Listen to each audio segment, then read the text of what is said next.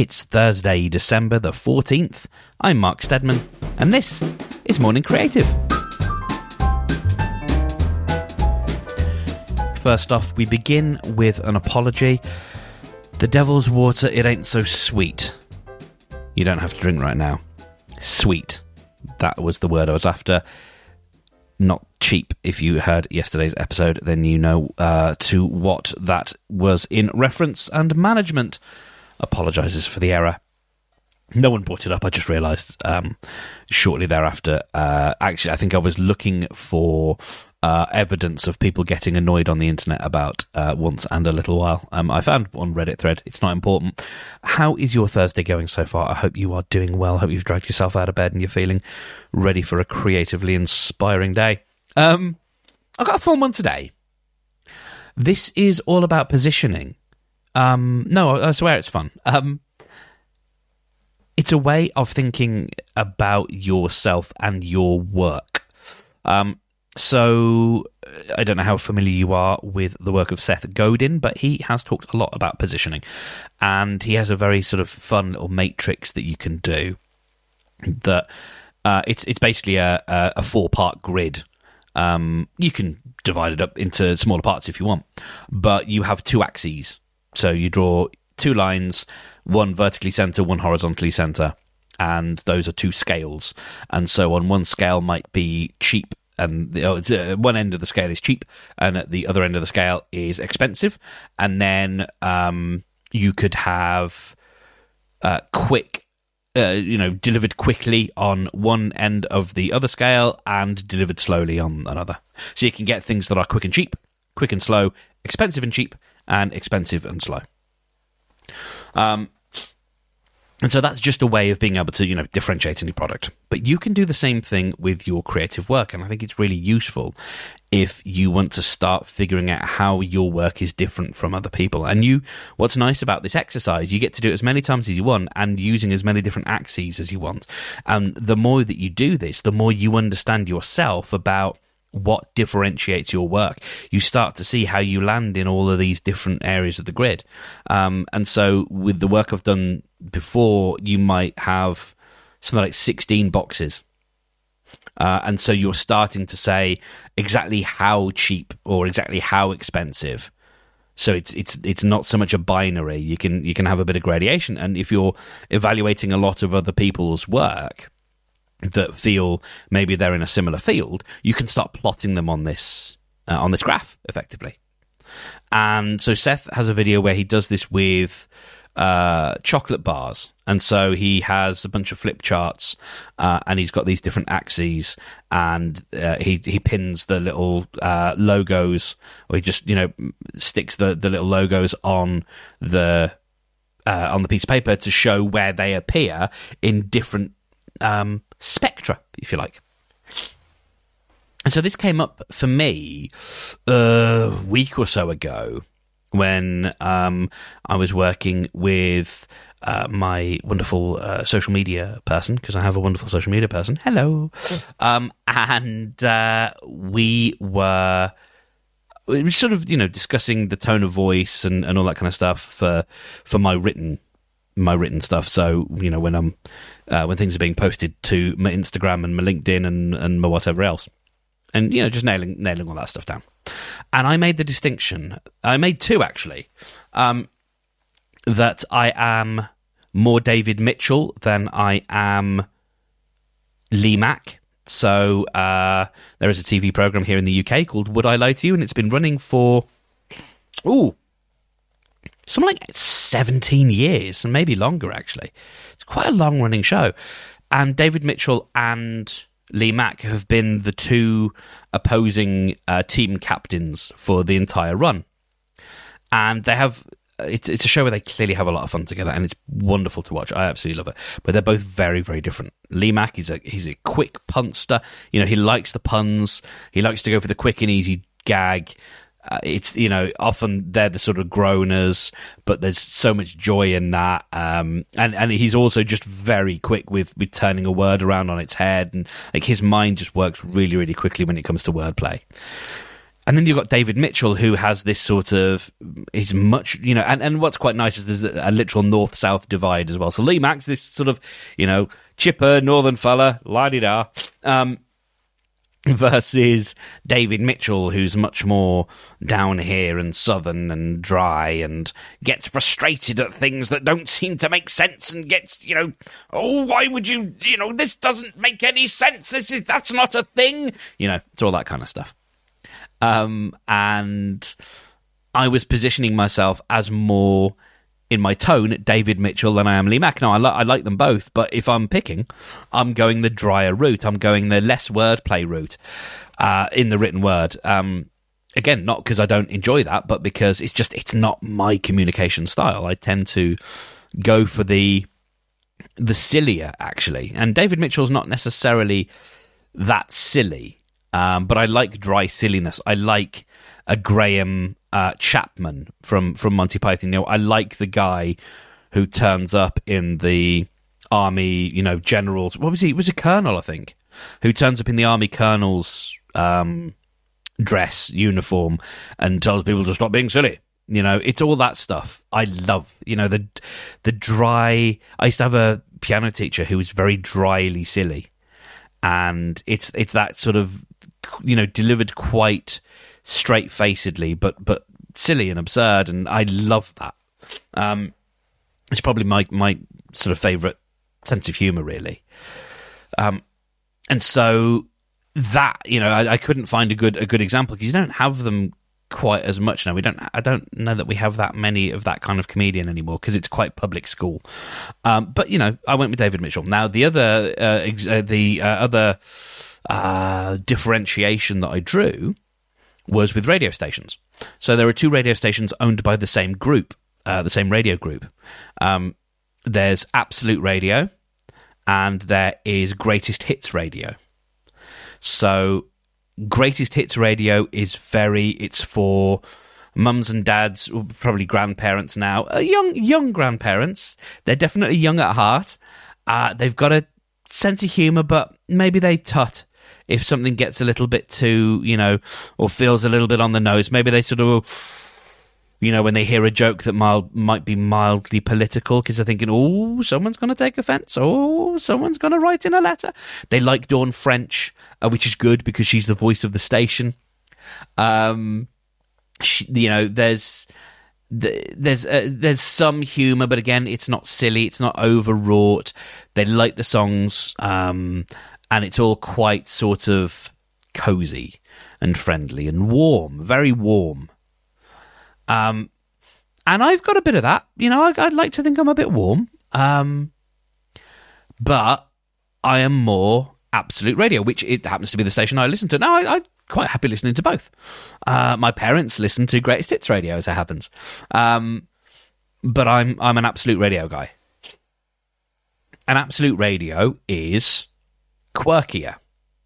It's got Matt Berry, who you might know from the I T Crowd. He was the, the boss. He was the, the son of Reynholm, who took over in the uh, subsequent series after the first series.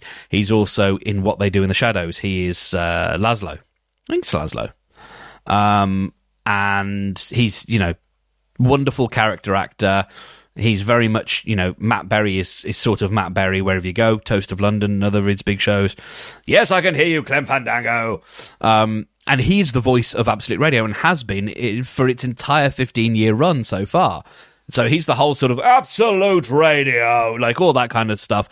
And that they've got, I mean, they've got fifteen years worth of his voice. So they've got all sorts of jingles, all sorts of, of bits where they've got him in the studio and got him to say really silly things, like really dumb things. I can't I can't come up with any good examples right now, but they have genuinely funny lines that they'll they'll throw in every now and again. Um, some are a bit cheesier, but like a lot of them are, are genuinely quite funny and a little bit silly and absurd and all that kind of stuff.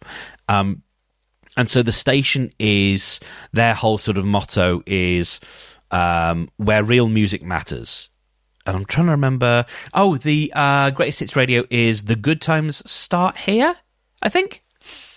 Um, and so, you know, you, you've got Where Real Music Matters. That shows you there is authentic, you know, it's a Gen X station. It's it, authenticity is important.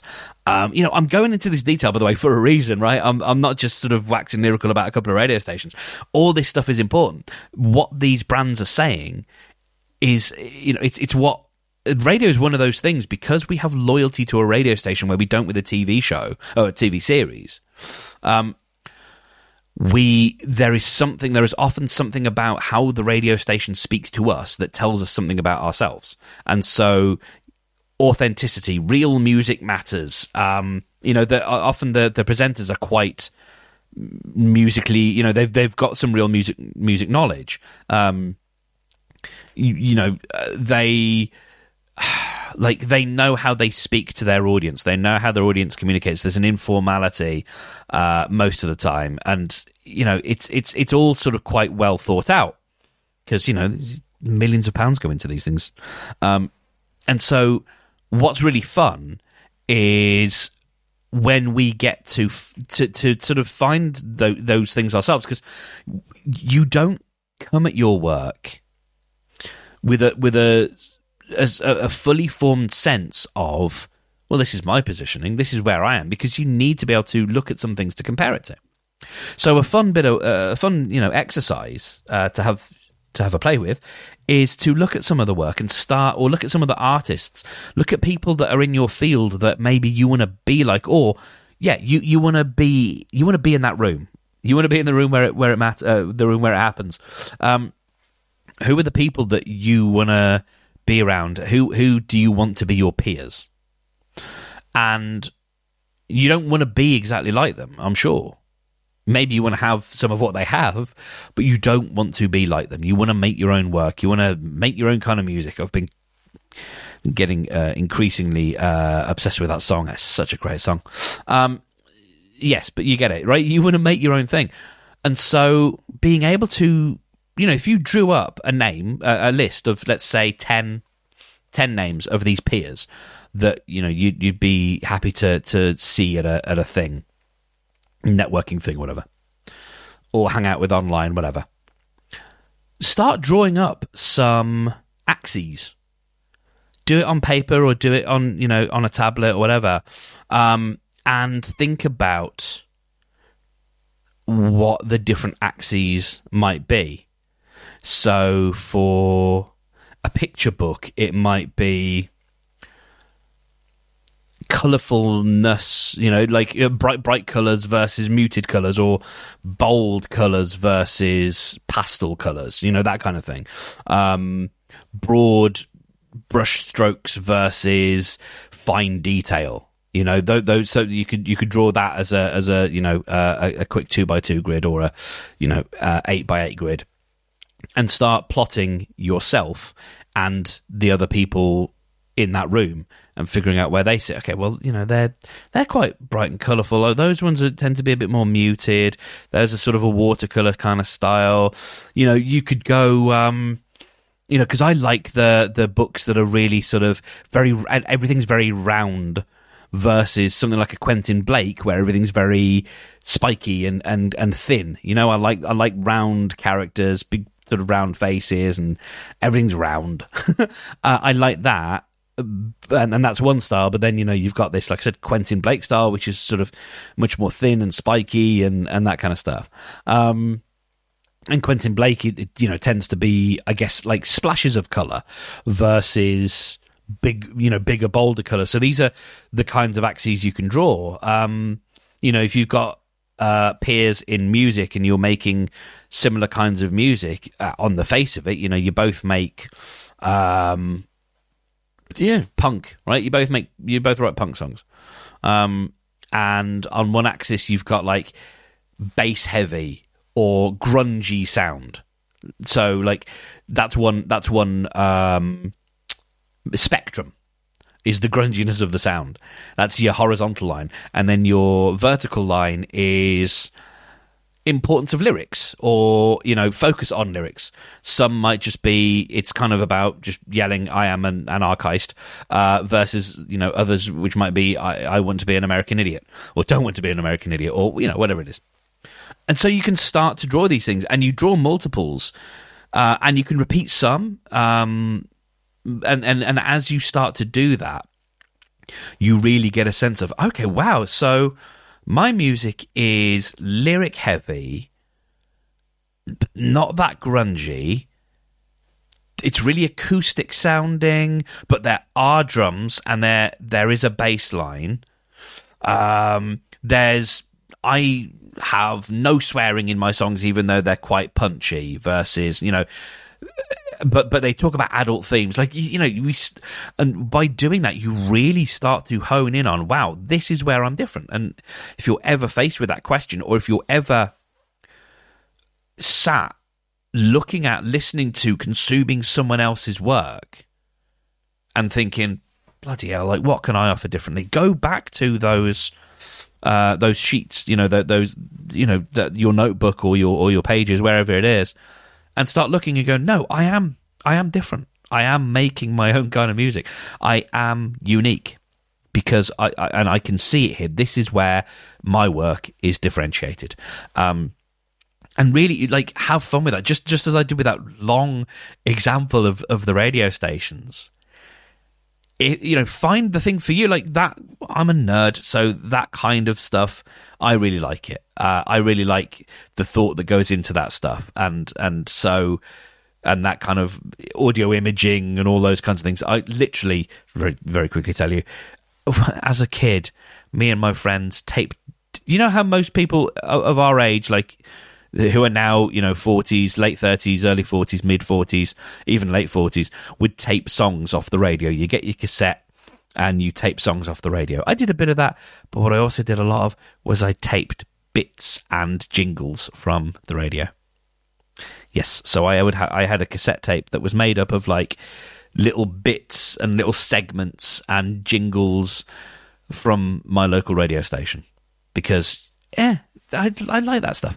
So find your thing. Find the thing that makes you really sit down and think, like, yeah, what are they saying? Like, what is the, the way? And it could be fashion. It could be a T V show. It could be, you know, the aesthetic in uh, in a film that, you know, something that you think about quite a lot. Something that, that obviously touches you and makes you think. And then you can start to go, okay, well, actually, I guess I'm more Christopher Nolan than I am Martin Scorsese, for example. And it doesn't have to do with film. It could just be to do with, if, if that's the vibe that your work goes for, then, you know, when I was talking about Absolute Radio versus uh, Greatest Hits Radio, I wasn't talking about my presentational style. Um, I wasn't talking about music that I use in my podcast. I wasn't really talking about it in an audio sense at all. It was more just a little bit uh, to to address the quirkiness versus the or the dryness versus the sort of soft, rounded warmness. You know, there's a it's it's a way of a shorthand of making uh, making those distinctions. So find the ones that that uh, speak to you and, and start having a having a bit of fun with it. I'll leave you. I'll leave that with you, and uh, let me know how you get on. By the way, um, always get in touch. Always happy to hear from you. So uh, yes, enjoy the rest of your Thursday. We're nearly through the week. Well done. I'm proud of us. Uh, we've we've very much got this, and uh, I'll I will I will be with you tomorrow before you know it. So uh, enjoy Thursday, and we'll check in again tomorrow.